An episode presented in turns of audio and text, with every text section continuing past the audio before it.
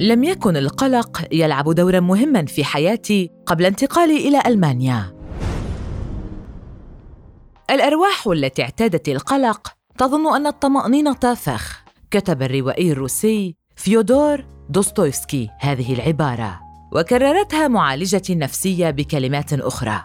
في إحدى جلساتنا طلبت مني المعالجة في محاولة منها لتحديد حالتي أن أغمض عيني وأتخيل موقفا يوميا بسيطا مثيرا للقلق بالنسبة لي وأن أصف لها شعوري وأحدثها عن أفكاري. بعد مناقشة مخاوفي وأسبابها واحتمال تحققها أعادت المحاولة. تخيلي حالك بنفس الموقف.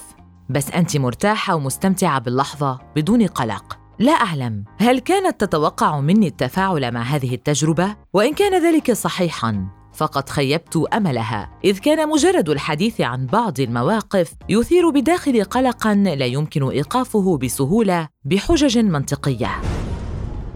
منذ سنوات أبحث عن وصف ملائم للقلق ولأني لم أجد حتى اليوم تعريفا يوفيه حقه في تخريب حياتي لن أخاطر بذكر أي من التعريفات التي توافدت إلى ذهني لم يكن القلق يلعب دورا مهما في حياتي قبل انتقالي إلى ألمانيا. ولم أكن سأفكر بالحديث عنه إن لم يتجاوز طبيعته كرفيق لجوج متشائم ليصبح شبحا يهاجم جسدي في أكثر اللحظات هدوءا.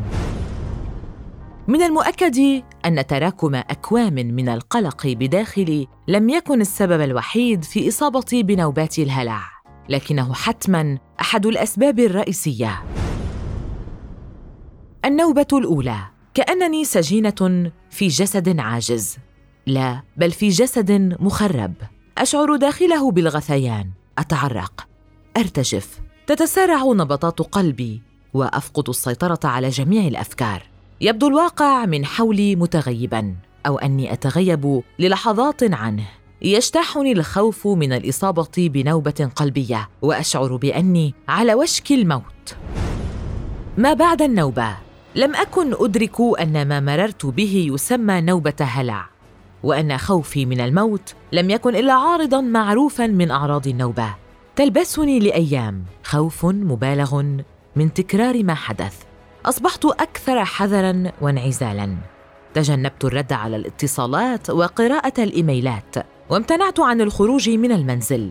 لم تكن ردة فعل معالجتي النفسيه قريبة لما توقعت. فقد ظننت أنها ستطلب مني زيارة الطبيب في أقرب فرصة ممكنة إلا أنها لم تستغرب حديثي عن ضيق التنفس والنوبة القلبية والموت.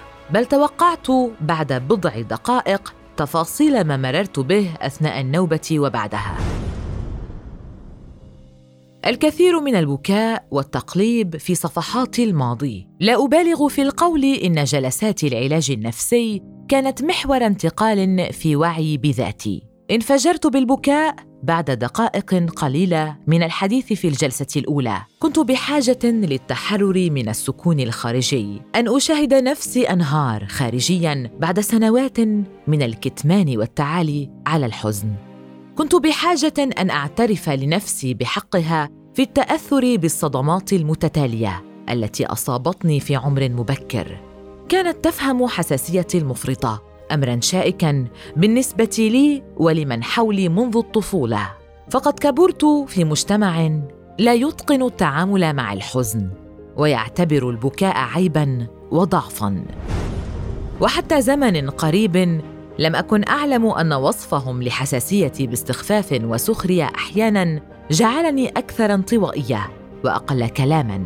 أقصى ما يمكن أن تعيشه إلى جانب الاضطرابات النفسية هو شعورك بالذنب لعجزك عن التناغم مع سرعة جريان الحياة من حولك. هذا الذنب الذي لم يفارقني حتى أثناء نوبات الهلع بعد جلسات عديدة وتأملات في صفحات الماضي وإعادة برمجة بعض الأفكار داخل رأسي بدأت أتعافى جزئيا من الصدمات واغفر لنفسي حاجتها للتراخي والتباطؤ بالإنجاز من وقت لآخر. الرياضة والكتابة والتأمل كعلاج وقائي لنوبات الهلع. لا يبدو جسدي كأداة يمكن التحكم بها أثناء النوبات. لذا كل ما أتمكن من القيام به هو محاولة التنفس بهدوء. وتذكر أن خوفي من الموت والأعراض الأخرى هو مجرد وهم مرتبط بنوبة لن تستمر أكثر من ثلاثين دقيقة. أما عما يسبق تلك النوبات وما يليها فأحاول تفريغ القلق بمراحل تسبق وصوله للتسبب بنوبة هلع. بالرغم من محاولاتي العديدة أشعر بأني لن أستطيع التغلب يوما على القلق. ولكنني بدأت أخيرا بخلعه عن جسدي بعد أن اعتبرته طوال سنوات جلدا ملتصقا بي لا يتبدل ولا أنكر وجوده حتى الآن حتى أثناء كتابه هذه السطور. بل أحاول تقبله والتعامل معه.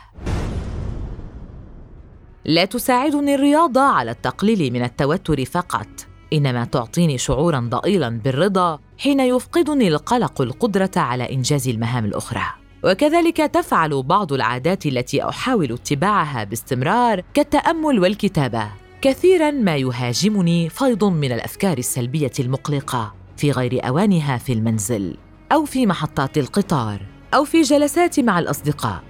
ولأنني أصبحت أدرك أنها ليست مجرد أفكار عابرة أختلي بنفسي للحظات أينما كنت لأدونها بشكل عشوائي ومن غير أحكام ودون اكتراث بمدى صحتها ودون البحث عن حلول جازمة. كل ما أحاول القيام به هو أن أكون واعية بما يدور داخل رأسي والا أتجاهل قلقي كما اعتدت أن أفعل سابقا. قبل عامين لم أكن أتخيل نفسي أتحدث عن تفاصيل حياتي لامرأة لا يجمعني بها إلا موعد قررت الالتحاق به بعد تردد وإنكار طويلين لحاجتي له. لم يسبق لي أن كنت مكشوفة لهذا الحد أمام أحد. وقد كتبت في إحدى منشوراتي على فيسبوك بعد الجلسة الأولى وبعدما اجتاحني شعور من الراحة لكم عانقت نفسي بنفسي حتى نسيت دفء عناق الآخرين. لقد كان امرا شاقا وعذبا في آن واحد. أن تبصر عين أخرى معاناتي.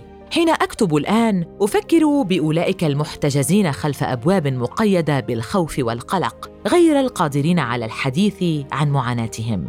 وأود أن أخبرهم أنهم ليسوا وحيدين في معاركهم الداخلية. وأرجو لهم أن يتخطوا وصمة العار المرتبطة بالعلاج النفسي في بلادنا العربية. فقد نحتاج أحيانا لرؤية حياتنا من زاوية مختلفة. ولرمي ثقل سنواتنا المضطربة على عاتق غريب مختص بحملها.